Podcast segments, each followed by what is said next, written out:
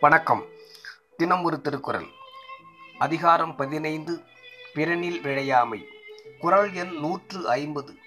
அரண்வரையான் அல்ல செய்யணும் பிறன் வரையால் பெண்மை நயவாமை நன்று. பொருள் ஒருவன் அறவழியில் வரையறையின்றி மீறி தீய வழியில் பல கெடுதிகளை செய்வானாயினும் பிறனுக்கு என்று வரையறுக்கப்பட்ட உரிமையுடையாளை விரும்பாமல் இருப்பானாயின் அதுவே நன்மை தருவதாம். விளக்கம்.